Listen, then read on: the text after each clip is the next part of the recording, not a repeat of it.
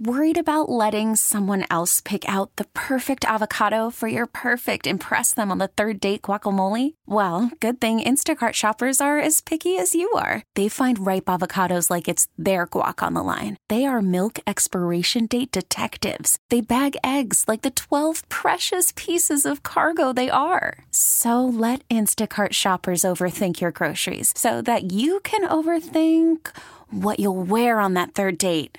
Download the Instacart app to get free delivery on your first three orders while supplies last. Minimum $10 per order. Additional terms apply. We really need new phones. T-Mobile will cover the cost of four amazing new iPhone 15s. And each line is only $25 a month. New iPhone 15s? It's better over here. Only at T-Mobile, get four iPhone 15s on us and four lines for $25 per line per month with eligible trade-in when you switch. Minimum of 4 lines for $25 per line per month with auto pay discount using debit or bank account. $5 more per line without auto pay, plus taxes and fees. Phone fee at 24 monthly bill credits for all well qualified customers. Contact us before canceling account to continue bill credits or credit stop and balance on required finance agreement due. $35 per line connection charge applies. See T-Mobile.com. Live from Las Vegas, sports talk, hot takes, and all of the bangers. Lindsey Brown and Adrian Hernandez, the Playmakers. Hello! Welcome!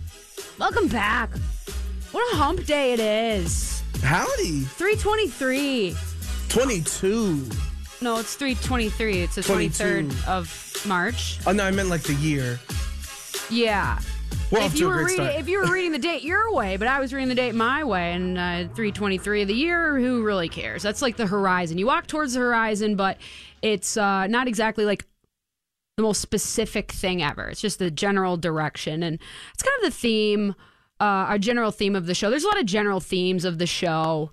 Regardless, we try to manifest whatever energy that we have, whatever problems we have, things that are sticking in our brain, hyperfixations. We bring them here along with the sports, but the other things is what truly makes up the spirit and the overall breadth of this show. It is very, very busy today, though, Adrian. We have friends joining us.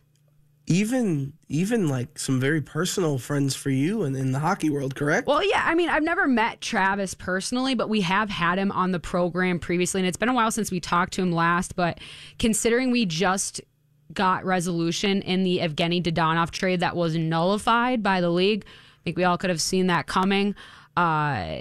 We all see how we could have avoided this.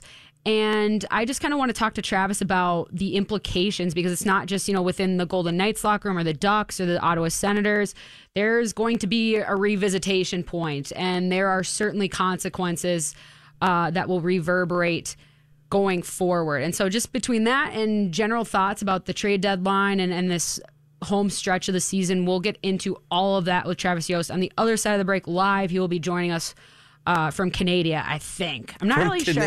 I'm not really sure if he's in Canada or not, because he has a completely blank Twitter bio. And so we're going to find out exactly what he's doing with all the spare time, other than, lamenting about the hockey world and all its missed opportunities and extra busy work that it doesn't need to get into. But what we do need to get into is the backbone of the governor of Utah. We're going to be talking about Spencer Cox today, who I think made a really important statement. Well, we're going to bring at least a portion of that statement to you all on our show today when it comes to trans sports and trans rights. And it seems to be a hot button issue these days. And it seems like we're trying to put up more and more speed bumps for people that don't need it in their life. Yeah, 100%. And so I think in spirit of what Governor Cox had to say yesterday in his statement, I think is worth visiting on this program. We're going to be talking about dislodging diamonds in the second hour to start things off, because I'm not sure if everyone heard, Tyreek Hill has been traded. Another NFL trade. Big NFL trade. The last 2 weeks have been absolutely ridiculous. Yeah, NBA free agency vibes with the NFL. I love it. Yeah, it's been great. You're not really going to know who any of your favorite or secondary favorite players are going to be next year. We're at least going to have to rewrite some of our brain wiring to do that. But if he's not untouchable, well, then nobody truly is. And so we're going to see if there's some other receivers that may want a change of scenery, perhaps an extension that can only be found somewhere else, or I don't know. We're gonna see what really gets into it, because after that we have our normal Wednesday visit with Trista Crick from the BetMGM Tonight crew. basketball. That is what we always talk. That is the rabbit hole we always explore. I was kind of surprised she was thrown by our one question about the bracket. But you know what? Yeah, because we got knee deep into the NBA as we are approaching the NBA playoffs. But and we talked so much college basketball in this program, and we had to make some room for the professionals. No, of course. Yeah, we're like modern day Jay Billis is around here. Yeah, so. Yeah, absolutely we are.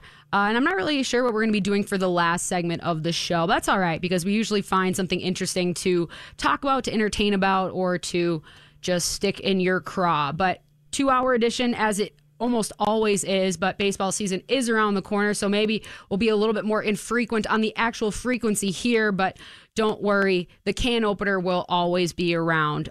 If we're on the digital stream, on the radio, whatever, it's time. It is here. It's time for the can opener. I feel good. Time to stretch something out a little bit, or at least maybe pick up where we left off yesterday, because I don't want to say like it was doom and gloomish, but it's been a lot of revisitation, a lot of self-reflection in the last week or so in the world of sports. And I think at this point, as someone who has a lot of different subjects that I like sports is just one of my hyper fixations or informational treasure troves that I have access to. But I like to dabble in other things like, I don't know, philosophical arguments, just random stuff, because that stuff Catholicism.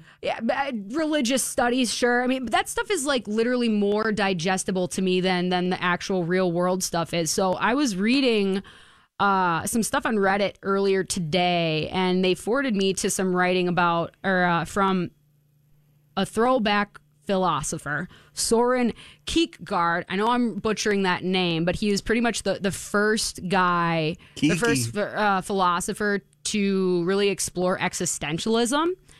And so I'm like, in a way, I feel like all of these negative vibes that we're getting from the world of sports, all of these stories paired with just what's going on generally in the world and all the stress that we're going through and all of that. Maybe we, and by we I mean me, maybe I'm going through like a little existential crisis of sorts. And in addition to be inspired by that general philosophy and just concept, we also have news coming down last night that going out on top, truly, number one tennis player in the world on the women's side, Ash Barty from Australia, announced that she is retiring at the age of 25, Adrian, just less than 2 months after winning her third Grand Slam singles title, which was the Australian Open. This isn't the first time that she's actually retired. She took some time off, I think 5 or 6 years ago, because when it comes to tennis, when it comes to golf, when it comes to kind of those, another lack of a better term, those rich bitch sports, you have to go all in from a very young age. And it's just you on an island. And she was really burnt out. And so she took a break. I think she went and played for like the rugby team because she's an athlete, and then ended up returning back to tennis after a year and a half later. But Barty says that it's time to chase other dreams and that she no longer feels compelled to do what she knows is required to be the best she can at tennis. And everybody's saying, oh, 25, retiring so early. It's such a surprise. My dad's like, what? 20 years ago, if you made it to 25, it was a feat to be celebrated. Like if you were, it was almost like how we see kind of the life cycle for gymnasts these days. Like Allie Raceman, when she was included in that, and for her second rotation on the Olympic team, it was kind of a shock because she was, I think, in her 20s at that point. Like that's geriatric in that world, but it's not. But in our modern sports world, given the context that we live in, given Ash Barty and the comparison that she always had with Serena Williams, because she would just directly compete against her, with Roger Federer because he's on the men's side, that some of the most prolific, successful names in tennis are rewriting the book on longevity. We're kind of doing that in all sports, but it truly really started with tennis because it was such a short shelf life to begin with, and it's where we've seen the quickest and the most applicable change, because it started with Roger. Now you see Nadal, now you see Murray, now you see everybody making these changes. And like I said, when you play in the rich bitch sports, that means you have those monies and those avenues directed to that talent. It's a lot quicker, a lot less red tape, a lot fewer people to go through. And I was just thinking, with all that like in your mind, it must seem wrong for some people, or feel wrong for someone like Ash Barty, or maybe it's Naomi Osaka, or maybe it's Simone Biles, maybe it's Harry Miller. All of these names I would put at the forefront of conversation starters when it comes to mental health, high-level athletics, and being in the spotlight. Like, when you say, I'm done, I'm good, and you're quote-unquote leaving stuff on the table, and in other people's eyes, like what that truly takes to get to that point, and then what is necessary to conjure up from yourself to make that decision for you. Because Ash Barty could continue to play. There's plenty of people that I think reach this. Maybe it's like a quarter-life crisis. Maybe it's just kind of that first moment where you're like, maybe I'm not on the right path. And they choose to stay on it because it's lack of opportunity, lack of imagination, whatever. It's just easier. There's a lot of reasons to just keep doing what you're doing. Yeah, it's what they know. So exactly. I can at least coast. But and just what the pressure must feel like to want to be the best, to the greatest. Like that is that unrelenting energy that is pounded into you no matter what sport you're trying to excel at, and calling your own boundary. Like boundaries are just, I think, something we're starting to explore as a society, or at least our understanding of it. I'm not saying that it didn't exist before, but now we're, I think, making it digestible for the public and therefore more easily usable. And I think it's a lot to do with decisions like this from people like this, because they have everything going for them on the surface, but that's just surface level. Ash Barty's not a sad story. If anything, it's a triumph over that hyper capitalist, that hyper results driven mindset that actually Søren Kierkegaard talked about in a lot of his writings. That's a lot about what existentialism is that loss of passion or just the searching for it. Because either the expectations of the world, the focus on results, like basically worrying about all the wrong things. You just feel very disjointed from your reality, from your body, from your existence. Like it's easy to get into that space. And like I said, it's easy to keep going down the path that you are. But to see Ash Barty, to see Harry Miller on the Today Show earlier this week, and obviously we drew attention to his story as it was coming out just a couple of weeks ago. Like, this is the stuff that saves lives, straight up. Because not everybody's going to get to that point where Ash Barty is, where you're a pro tennis player, but plenty of people have that expectation of themselves and will push themselves in the same way that these pros do. And there's nothing truly wrong with that, unless it's becoming a detriment to your life, unless you have something misguided, because there's being productive, and then there's busy work, and then there's the concept of rest, which is also something we're just becoming familiar with. But I just think there's probably so much of a tension point, or a lot of our tension point right now is dealing with this societal norm change. Because so many people are going through these existential crises because they don't feel good. They see what's happening around them in the world. Maybe stuff in their life is going well. Maybe they're winning championships, but it doesn't feel good. Why is that? What's so wrong with me? I mean, I struggle with these feelings all the time. This is my dream job, Adrian. Like, I had this in my mind as a child. I'm like, sports radio, you can do this. And I wasn't always like going head first towards that dream with a full head of steam, but it was always that horizon point for me.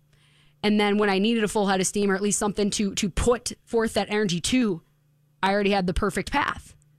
But then when you get here and you realize what the grind it is, and that all jobs, no matter if they're dream or not, have good days and bad days, have crappy things going on, red tape you don't want to deal with, and how your resiliency can be crushed by either your own expectations to succeed or at a certain rate, or just by the general BS in the environment.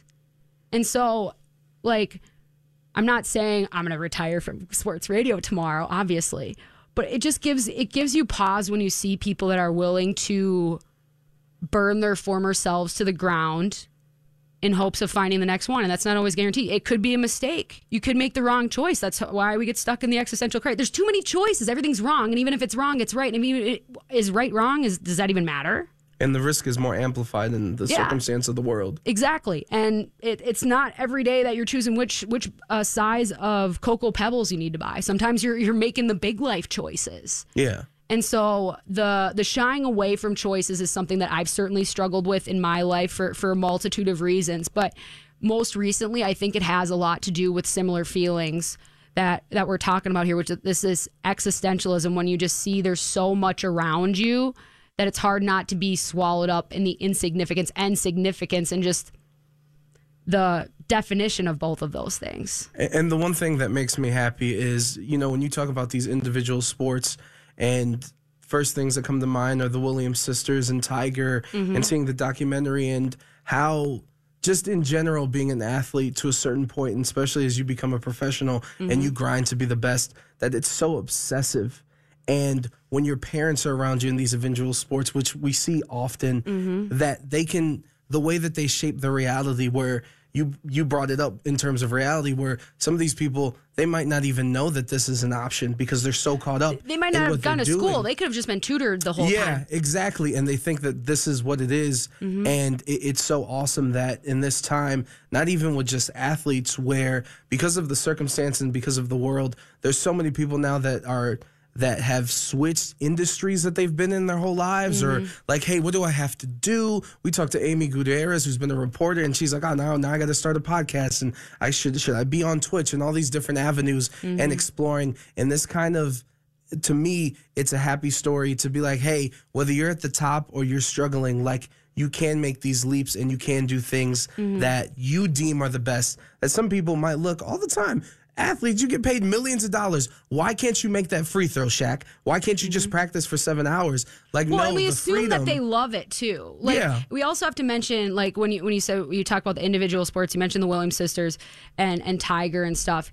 We also have to realize that there's nuance and shades to this too, because seeking out professional tennis as a professional avenue for the Williams sisters, I feel like, is a much different proposition and intention than it was for, like, Maria Sharapova, right? Yeah. It's just like, if there were, like, no black tennis players, and this was a huge avenue to success for them, and the patriarch Williams saw this, manifested it, and he knew the impact that just the symbolism of what his daughters would mean.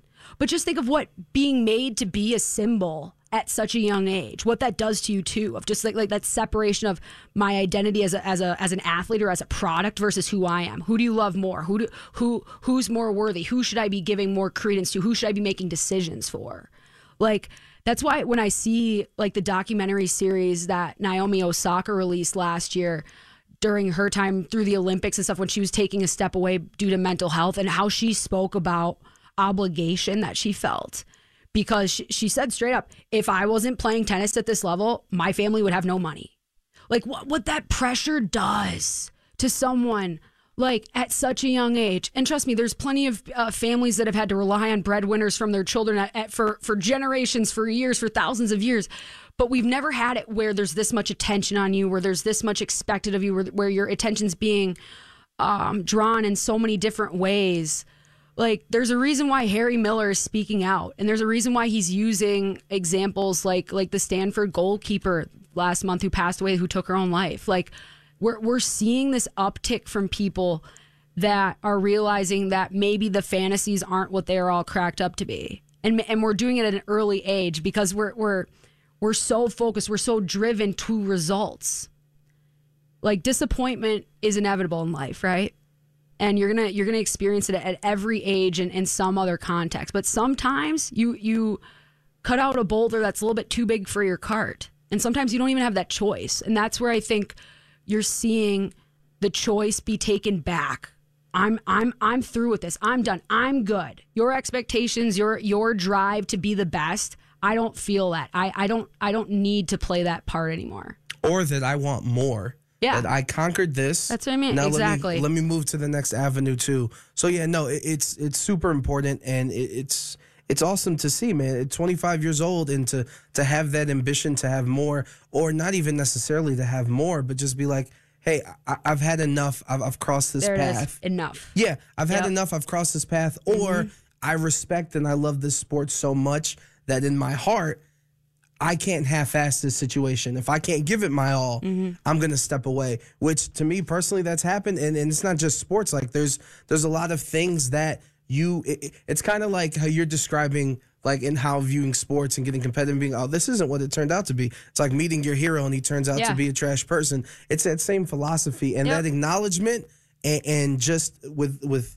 Simone, with Harry, with Ash being so young, it's a good message to people because people are going through a lot of things and being like, yo, is this worth it? Mm-hmm. Whether from a professional athlete to a waiter right now, dealing with people being rude and not giving them enough tips and just treating them like they're dogs when they're just trying to do their job and make as much money for their family, and giving them the strength to be like, look, if she can do that, if he can do that, and drop it and all that opportunity, I can too. Yeah. So it's knowing when it's the right time to walk away. And it is absolutely the right time for us to do that because we have to get Travis Yost on the line. We have so much to explain to ourselves when it comes to this Golden Knights Evgeny Dadonov situation.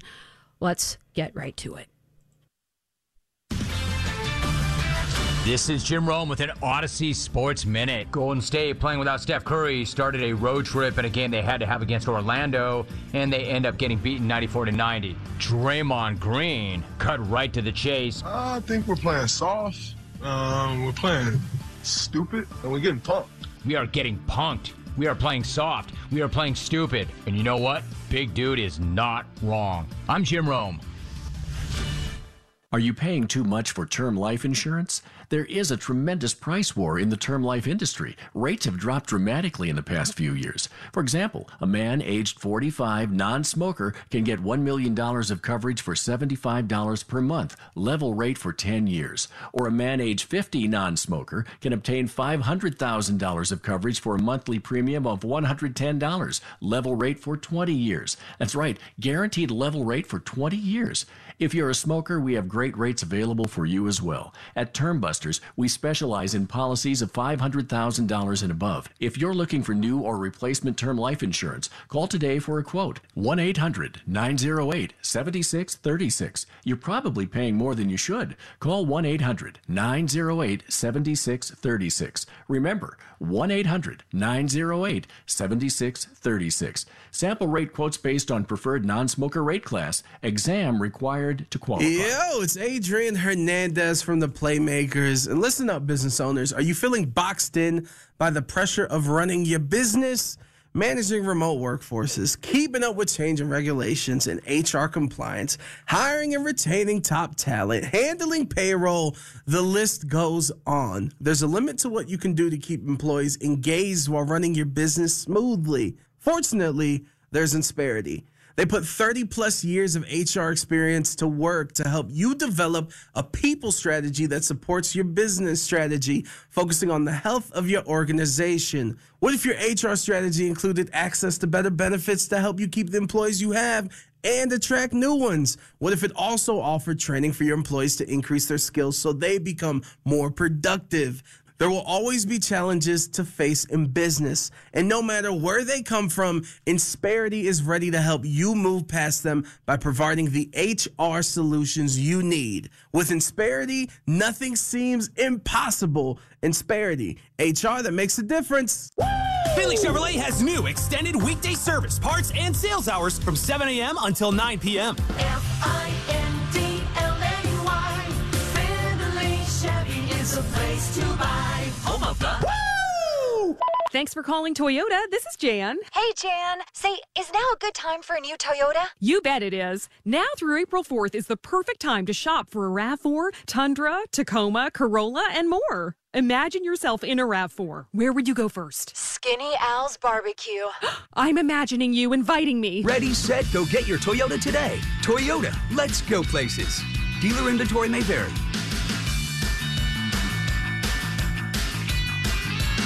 I miss seeing Kiara here at the park with her adorable little puppy. Kiara is always the friendliest coworker. I miss having her around. I wish Miss Kiara was here. She always made learning math fun. When someone is struggling, they often distance themselves from others. If you or someone you know needs help, visit NevadaResilienceProject.com to navigate to resources or connect with the Resilience Ambassador. You are not alone. This message funded by a grant through the Nevada Department of Health and Human Services, aired in cooperation with the Nevada Broadcasters Association and this station. Hi, I'm Greg with Go Auto Insurance Company. Buying car insurance can be confusing and expensive. Every company claiming to save you money. So how can you save money? When you buy a policy from Go Auto, you're buying directly from the company with no middleman, no commissioned agents, and we pass those savings on to you. It's just that simple. You pick the payment date, so you get a lower down payment and lower monthly payments. When you call Go Auto, our agents explain all the coverages to you. Then you choose only the coverages you want, no expensive add-ons. To get a free quote, simply call 833-700-0000 or 833-7-MILLION. Start your policy immediately by phone, visiting a store, or going to goautoinsurance.com. Call 833-700-0000 and start saving today. Go! Go! Go Auto! Go! Go! Go Auto! It's tournament time, and the action is heating up. Make sure your picks aren't ice cold. The BetQL app is here to help you make smarter bets. From the first round through the finals, BetQL's model runs thousands of simulations to find you the most profitable betting opportunities for each game. With BetQL's proven data and expert analysis, you'll know which bets to make and which ones to skip. Download the free BetQL app today or visit BetQL.com to get started. We're all on this planet together, so join Odyssey and find your one thing. With warmer spring temperatures, hang your clothes to dry outside instead of using the dryer. Join Odyssey, and together each of us doing one thing makes a greener tomorrow. What's your one thing? Hockey news and opinion for Las Vegans on the go. Subscribe to the Nightcap Podcast, free through the Odyssey app. Adrian Hernandez and Lindsey Brown, the Playmakers, exclusively on 1140 The Bet. Well, apparently, the trade dispute involving the Golden Knights has been rectified, but we're still going to need some clarification. So I'm going to step aside and let Lindsey and our special guest, Travis Yost, get down to the nitty-gritty. But first, I remind you that all insider calls are powered by BetQL. Bet smarter and beat the books. Download your BetQL app today or visit BetQL.com. Travis Yost, you are a hockey wizard of numbers and words, and you can absolutely use that description to fill that empty Twitter bio space if you want to. But we needed to have you on, probably the most important guest we've had on this show in quite a long time, because we need to make sense of the latest Golden Knights attempt at salary cap sorcery. Where do we stand at this juncture? Who is to blame, and is there a comparable in your mind? They either need to make a trade after the trade deadline, which is allowable. But remember, none of those players moved after the deadline can play for Vegas. So right. The price to move a player like Dadonov and his contract has went up, I'm sure, substantially for Vegas. But really, I think more so, what's even more interesting than just the Vegas perspective is, to me, two things. One, how you even end up in this scenario. Correct.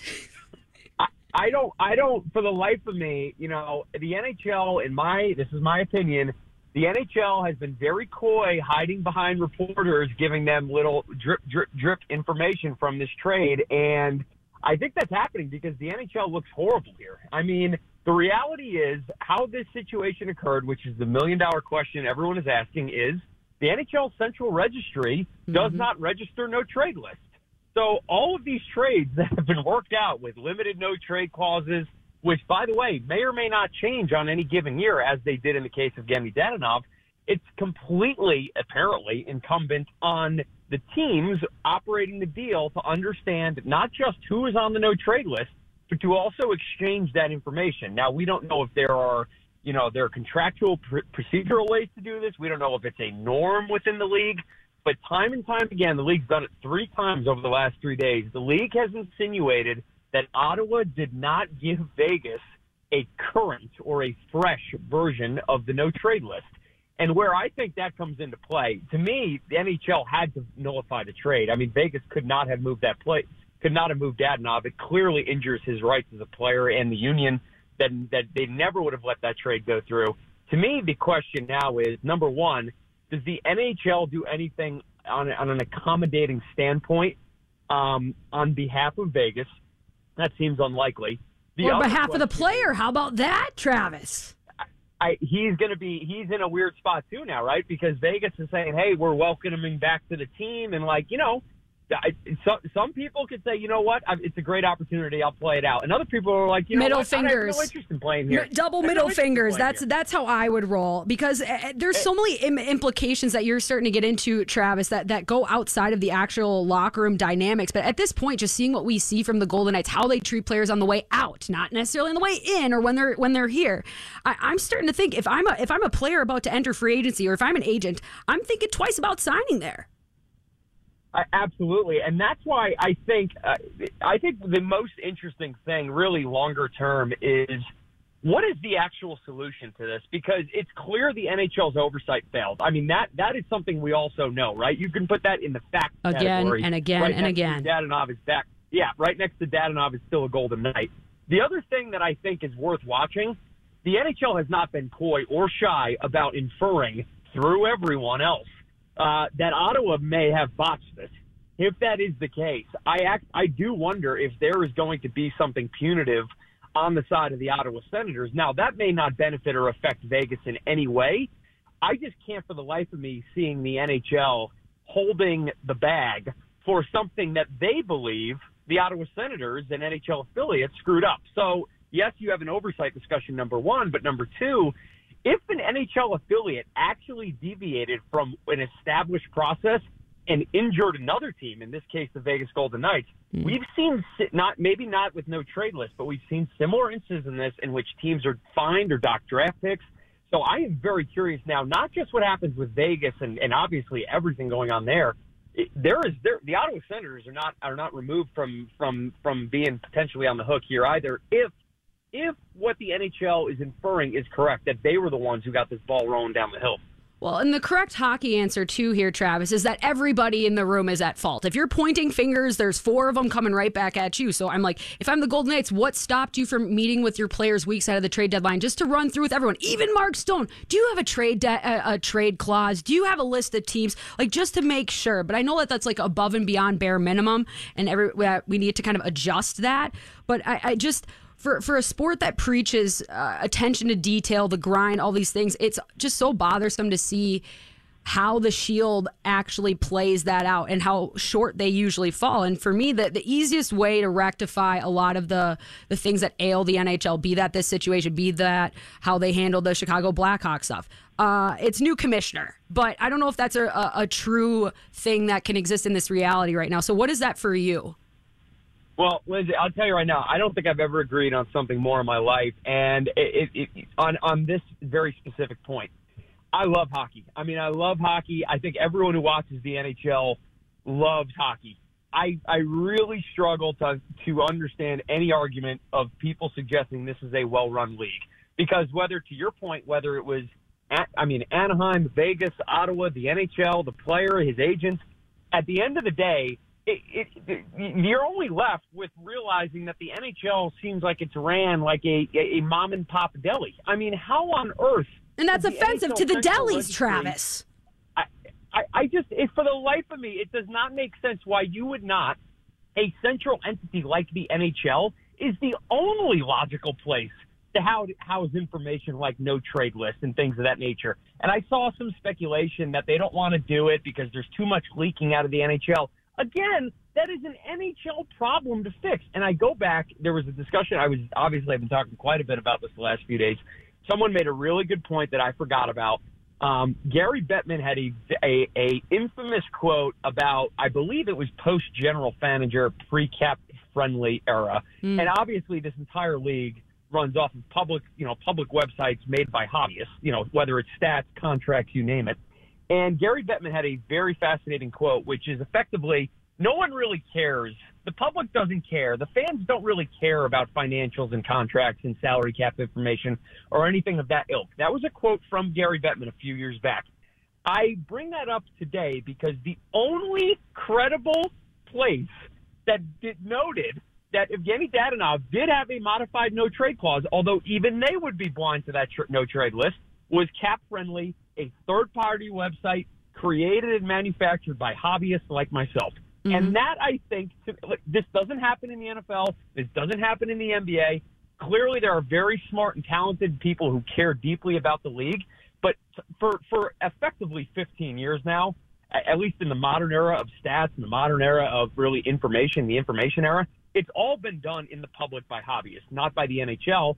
And to me, that is a perpetual black eye for the league, because it's a self-defeating prophecy, right? The league cannot get out of their own way, and this is another example of them and their affiliates running into a wall.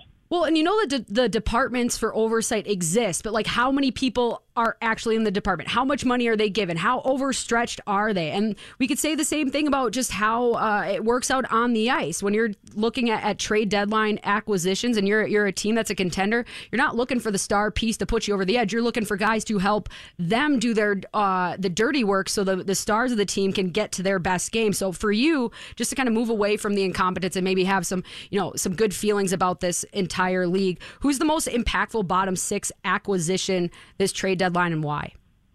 Arturi Lehkonen, Colorado. First off, Colorado is, if they're not number one, they're top three, you know, best well-run franchise in the NHL. And yes, it's easier to say that about Colorado because they've been winning relentlessly, but it's a feedback loop. They only acquire talented players and guys who fit in their lineup. And Arturi Lehkonen, I wrote a piece about him the day before the trade deadline. I thought he was going to be one of the most undervalued players moved at the trade deadline. He is a extremely high-end fourth-line talent. Teams never score against him when he's on the ice. Any offensive upside is still offensive upside. I mean, there is a reason why he's in the bottom six. He's not a great individual shooter. But if you look at his career in Montreal the last few years, he's played with some of the most dismal offensive talent you could find. He's played on a really mediocre to subpar team, and his results have been sterling for years in Montreal. I think he's going to fit in like a glove in Montreal. I think they become even more hellacious to play against. And quite frankly, the NHL, you know, I know it's not as imbalanced maybe as the NFL right now between the AFC and NFC, but the majority of high-end teams, at least today, are sitting in the Eastern Conference. And Colorado is as situated well as anyone out west, especially with Vegas taking multiple steps back, especially in the second half of the year. Colorado is as well situated as anyone to reach Stanley Cup, and I thought they had the best quiet, low, you know, value, lower cost ad of anyone at the trade deadline. Yeah, there's no excuse. They can't even say the injury bug hit them the worst, because as you mentioned, that was the Golden Knights. They've just seen so much good play across so many layers and years. I'm glad to see that everything's coming together, and I hope that they're able to translate that, because I grew up an Avs fan before the Wild showed up. But when we're talking about that calendar flip, we've seen unbelievable regular seasons from Jakob Markstrom, from Freddie Anderson, from Igor Shesterkin, from Sergei Bobrovsky, all of them having unbelievable years. But the postseason is a different animal, and sometimes we see a complete personality shift, be that because of their own play or maybe the team in front of them. So who are you most nervous in that group that I just gave you? And I think your 1-2 Hart Trophy candidates have by far the most pressure on their, you know, the most weight on their shoulders. No one has more pressure to deliver in the postseason than Austin Matthews, just because I wrote about it this year. This is the first year I think Toronto is a genuine Stanley Cup contender as well. I mean, they've had a very good team for years, but also a flawed team at times. This is the deepest team they've had. Austin Matthews is every bit. He's not Connor McDavid, but he's every bit the second best player in the league. He may be the best goal scorer in the league, but the team still hasn't gotten out of the first round. I mean, we've been talking about this with the Maple Leafs for years. If ever was going to be a time to deliver, this is the year for Austin Matthews. But I think Shesterkin's a great example, too, because the majority of the reason why the Rangers have been able to really rebuild on the fly and really remain competitive throughout is, I mean, it's like a Brett Favre to Aaron Rodgers thing. I mean, they go from Henrik Lundqvist to Igor Shesterkin. It seems like they never have a bad backup goaltender either in New York. He has arguably been, along with Austin Matthews, the most valuable player in the league this year. He's been absolutely sensational, a little cooler of late. But I think the Rangers, if he is on his A-plus game like he's been the majority of the regular season, the Rangers are in that Tampa, Toronto, Florida, Carolina mix. Mm-hmm. But if the Rangers are getting A-minus, B-plus goaltending, we know they're a predominantly counterattacking team. They're going to eventually lose on a volume basis in the playoffs. So from a goaltending perspective, the weight is on his shoulders 10 over. Maybe not as much pressure because of how much younger he is, stepping into a newer role, you know, relative to a player like Matthews who's got all the pressure on him. But he will be one of the most impactful players in either direction come playoff time. You mentioned the Rangers' expedited rebuild. I think in many ways that letter that they sent out to their fans, letting them know, like, hey, we're selling off everyone that you hold near and dear. We're going to have better days ahead of us. That it kind of serves the hockey god. So it's a little bit quicker of a turnaround. You have better feelings, better vibes around that locker room. And just considering all the drama that was going on last season, it's kind of surprising. But a team that's most poised to emerge out of the basement that would kind of hearken those same vibes that the Rangers did. The Ducks, the Red Wings, the Senators, the Devils, or the Sharks? Which team are you picking? Oh, that's not a murder's row of options you're giving me there. I have to say though, Detroit has shown promise and progress, and we have to remember they are coming from like ground zero of a rebuild. And they got goaltenders in the pipeline too. They completely gutted Sebastian Casa, just like Ottawa did. Mm-hmm. But the difference between Detroit and Ottawa, and I actually think Ottawa has better high-end talent. Josh Norris, Tim Stützle. I mean, these guys look outstanding in Ottawa. But Ottawa has no money, and they have no front office objective whatsoever. Detroit is ran by a person who has been a master at building lineups, building rosters. I'm going to give that team way more latitude. They have taken a demonstrative step forward this year. The other thing about Detroit, too, that puts them in a little bit of a better situation than maybe a team like San Jose, their cap reality is night and day better. So, again, I can look at San Jose roster today and say easily better than what we see in Detroit right now. That's a no-brainer. But San Jose also has some seriously, large and lengthy contracts still on the books. And, a player like Erik Karlsson is still fantastic. Like, you're not taking steps back because he's on the lineup.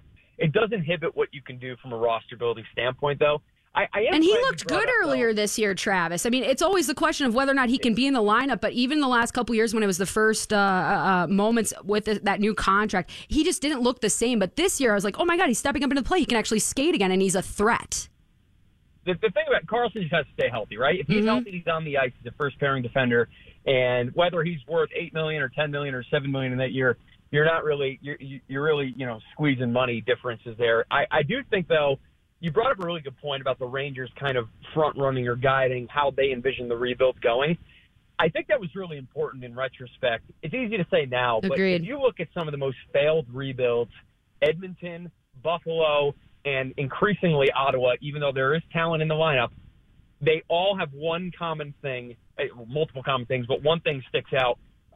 The goalposts perpetually moved further and further away as the rebuild struggled more and more. And that is the quickest way to burn out a fan base. That is the quickest way to burn out a media that covers your team. Yep. I think the Rangers built some equity back with the people who follow their team. They knew they'd stink for a little bit. They didn't stink as bad. They got a bunch of young talent, and you know what? They're really competitive once again.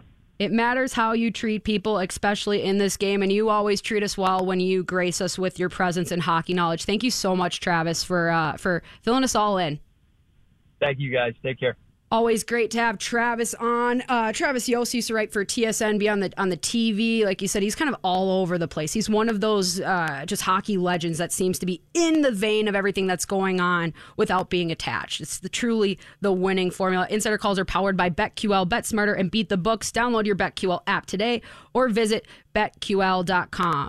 And on the other side of the break, it's time to give some kudos to a certain governor in Utah.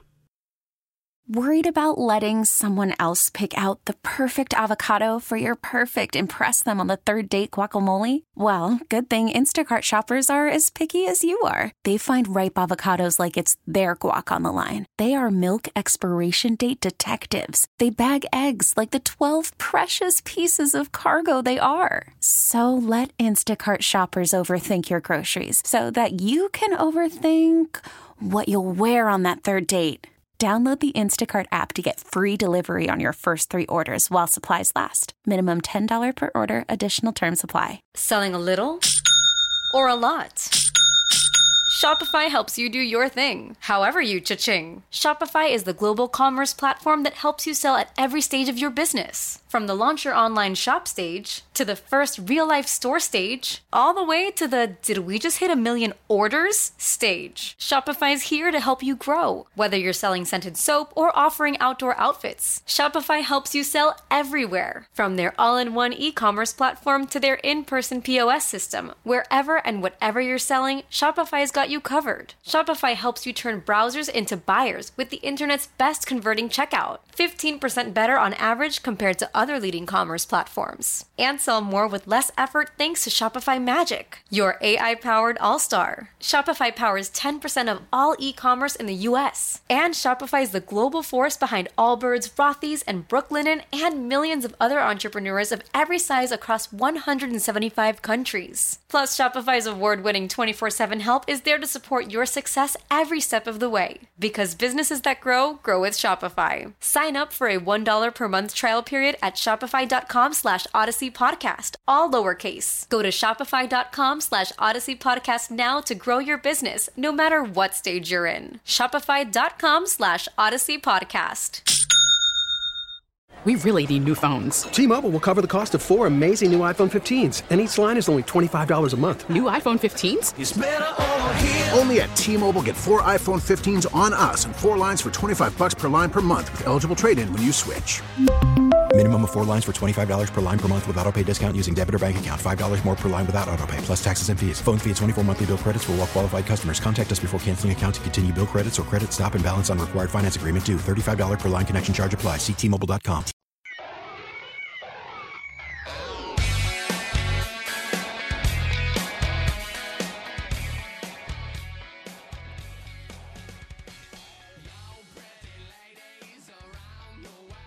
What a great talk with Travis Yost we just had, Adrian. I mean, I mostly talked, but you introduced. It was a hell of an intro. Lindsay, you set us up for success, my friend. Thank you, and it was an important conversation, and I'm just glad that we had it on the program to get the insight that our Golden Knights fans need. Absolutely. If you missed any portion of that, we will have that podcastable on the Playmakers feed as part of like the larger show, and then we'll also put it on the Nightcap feed just to make sure that we filter things correctly and put things where they need to be.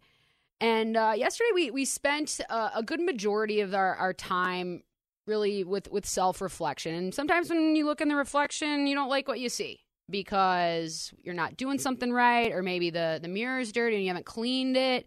Sometimes you have to look for inspiration in places that you normally wouldn't. And we're here to push some pee today on our program. Oh, God. And so let's go. Where I went to push some pee today is the governorship of Utah. That's right. Republican Governor Spencer Cox. I need to talk about him and I think a really important thing that he did today. He was basically going through a bunch of laws that are going up to be ratified, to be signed off on by him, because that's what the president of the state, that's what the governor is. But he chose to veto HB 11, which pertained to student eligibility in interscholastic activities, and specifically transgender athletes. And I'm not going to read his entire letter that he sent to kind of give an explanation of why this ruling is being made, why he's vetoing it. But I'm going to share a little excerpt, because there are a lot of people, a lot of hate going towards members of the LGBTQ plus community right now, and specifically the trans community. And as an ally, as a friend, as a program that is equal opportunity as much as we can make it, we're always trying to get better. To see this, I think offers a little bit of hope for people. And I'm going to read directly from Governor Spencer Cox's statement here. Finally, there is one more important reason for this veto. I must admit, I am not an expert on transgenderism. I struggle to understand so much of it, and the science is conflicting. When in doubt, however, I always try to err on the side of kindness, mercy, and compassion. I also try to get approximate, and I am learning so much from our transgender community. They're great kids who face enormous struggles. Here are the numbers that have most impacted my decision. 75,000, 4, 1, 86, and 56. 75,000 high school kids participating in high school sports in Utah. 4 transgender kids playing high school sports in Utah. 1 transgender student playing girls' sports.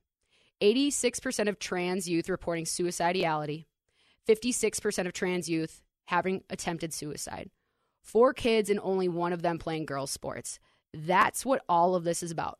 4 kids who aren't dominating or winning trophies or taking scholarships. 4 kids who are just trying to find some friends and feel like they are part of something. 4 kids trying to get through each day. Rarely has so much fear and anger been directed at so few. I don't understand what they're going through or why they feel the way they do, but I want them to live. And all the research shows that even a little acceptance and connection can reduce suicidality significantly.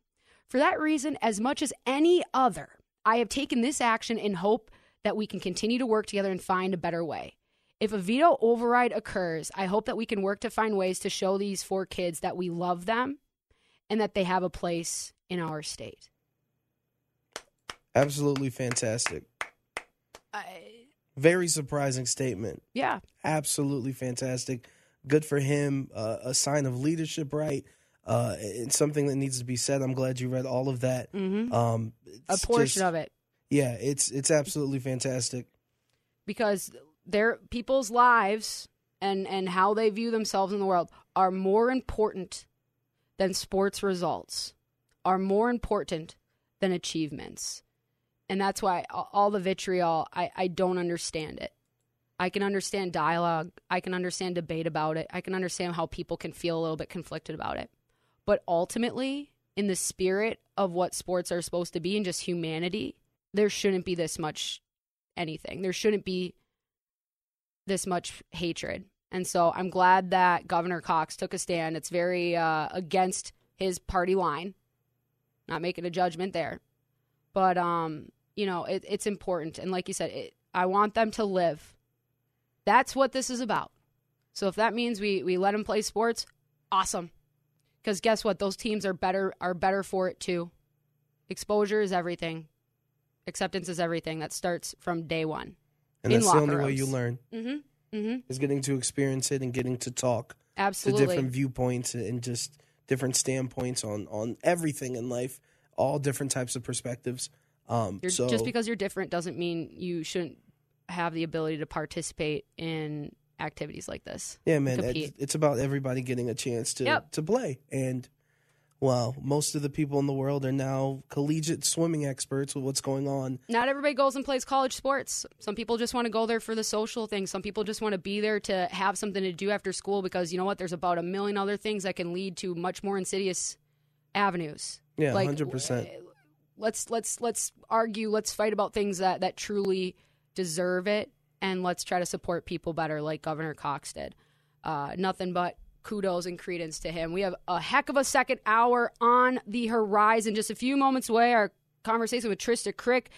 In addition to dislodging some diamonds, at least at the wide receiver position, all that and a bag of chips on the other side of the break. The Playmakers, 11:40 The Bet.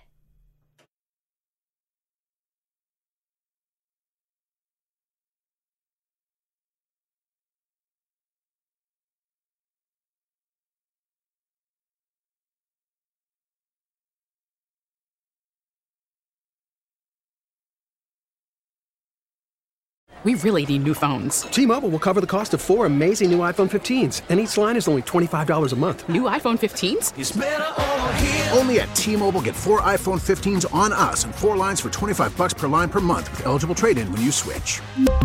Minimum of 4 lines for $25 per line per month with auto pay discount using debit or bank account. $5 more per line without auto pay, plus taxes and fees. Phone fee at 24 monthly bill credits for well qualified customers. Contact us before canceling account to continue bill credits or credit stop and balance on required finance agreement due. $35 per line connection charge applies. See T-Mobile.com. Protect your vehicle's engine with a full synthetic oil change and save with Mobil 1 at O'Reilly Auto Parts. Purchase 5 quarts of Mobil 1 full synthetic motor oil and receive a $10 O'Reilly gift card after rebate. See store for details. With your Mobil 1 purchase, you'll also receive 2 times points during Old Rewards Bonus Points Month at O'Reilly Auto Parts. Oh, oh, oh, O'Reilly Auto Parts.